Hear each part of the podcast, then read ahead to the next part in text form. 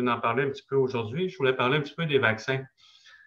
Euh, par exemple, si on regarde euh, la, nouvelle ici qui est apparue en décembre euh, l'année passée, dans le CHSLD Saint-Antoine, il y a eu plus de 80 personnes qui ont été vaccinées avec une première dose, mais qui ont contracté la COVID-19. je pensais que les conspirationnistes ou les antivax, les allaient, allaient, utiliser cette nouvelle-là, mais j'ai rien vu de leur côté, sauf que j'ai pas cherché plus que ça.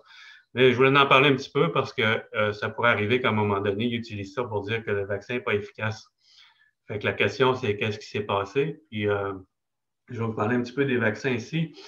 Euh, ici, je présente les données euh, dans la revue scientifique, c'est, je pense, c'est de Lancet dans laquelle ça a été publié, et sur le vaccin de Pfizer. Et ce que vous voyez, je pense que. Ah, OK, vous allez voir ma, ma petite souris. Ce que vous voyez ici, c'est deux courbes. Ici, c'est des personnes qui ont reçu un placebo. Dans ce cas-là, ils donnaient de la saline au lieu du vaccin. Et ici, c'est les gens qui ont reçu le vaccin de Pfizer. Qu'est-ce que vous voyez en haut ici, c'est un agrandissement.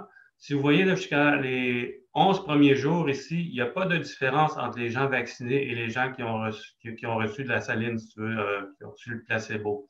C'est que pour que l'immunité commence à se bâtir euh, chez l'humain, ça prend, on voit après, après, ça que ça prend au moins 11 jours.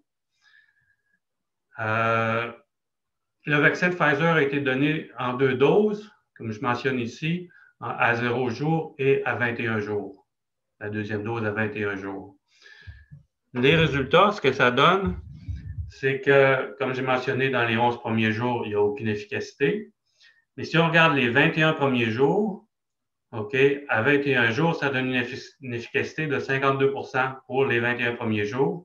Et si on regarde après la deuxième dose, après 21 jours jusqu'à la fin ici, ça donne une efficacité de 95% Le vaccin de Moderna, c'est la même chose. Je montre la courbe ici, 95% d'efficacité. Euh, je pense que ça, c'est calculé après la seconde dose.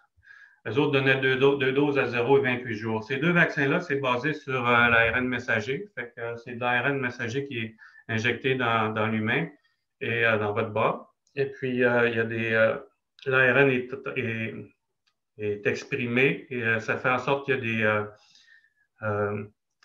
voyons, la protéine du virus est exprimée à la surface de vos cellules et là, votre système immunitaire se met en branle.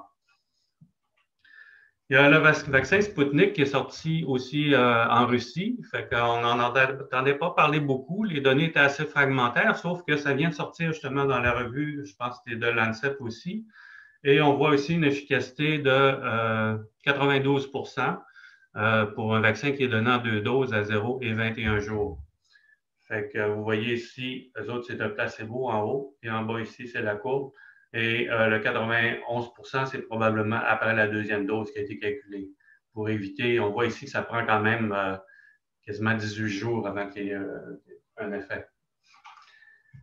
un vaccin qui est différent, c'est le vaccin d'AstraZeneca. Lui, il est pas mal moins efficace. Et ici, par exemple, il montre une espèce de période d'exclusion dans, leur publication.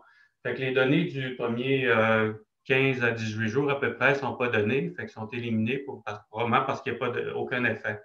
Et à une dose, on voit qu'il y a un, effet qui est à peu près euh, une diminution de peut-être 60% du nombre de cas. Et à deux doses, ça donne à peu près, euh, je pense, 70% en moyenne. Euh, le vaccin d'AstraZeneca, par exemple, est assez spécial dans le sens que quand ils ont rapporté les résultats, ils ont rapporté les résultats sur des petits groupes. Fait qu'ici, on a à peu près 5800 personnes dans chacun des deux groupes, alors que pour les autres vaccins, on avait souvent, si je reviens en arrière, euh, Sputnik, ils ont, rapporté sur 16 000 personnes dans le groupe vacciné, 5 000 dans le groupe témoin.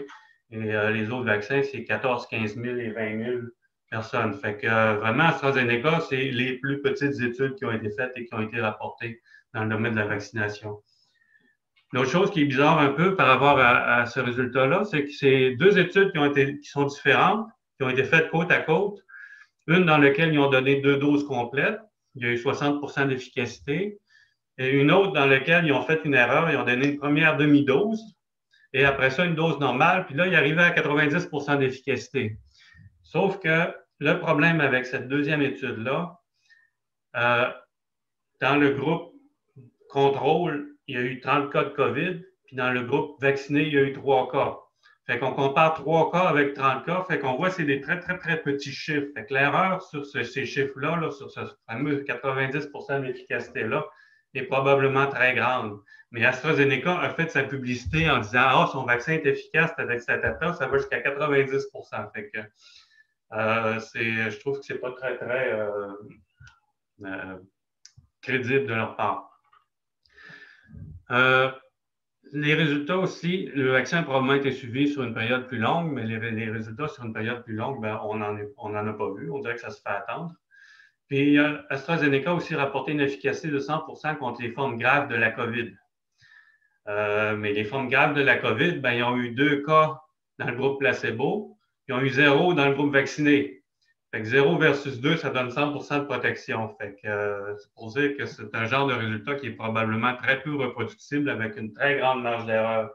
Fait que je suis. Euh, j'ai travaillé en chimie médicinale pendant longtemps. J'ai travaillé pour Merck et je vous avoue que euh, j'étais très, très impressionné par les brevets d'AstraZeneca parce qu'on travaillait, on a travaillé à partir des brevets d'AstraZeneca pour faire des produits et tout. Puis je trouvais que c'était une bonne compagnie de ce côté-là. Mais de ce que je vois ici avec la COVID, ils ont baissé énormément dans mon estime.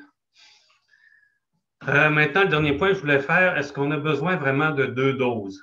C'est revenu un peu sur le plancher, puis euh, il y a des gens qui, disent Oui, mais si on n'a pas la deuxième dose, on n'aura pas une protection complète. Mais ce qui arrive, c'est que si vous regardez des résultats comme il faut, la première dose entre 14 et après, après les premiers 14 jours, entre 14 et 21, ou même si on va jusqu'à 28-29 jours, on s'aperçoit qu'on a une efficacité d'à peu près 90% déjà là. Et si je vois après la première, la seconde vaccination, c'est que justement, le système immunitaire ici, ce n'est pas emballé dans les, premiers 10 jours après la, deuxième, euh, la deuxième vaccination.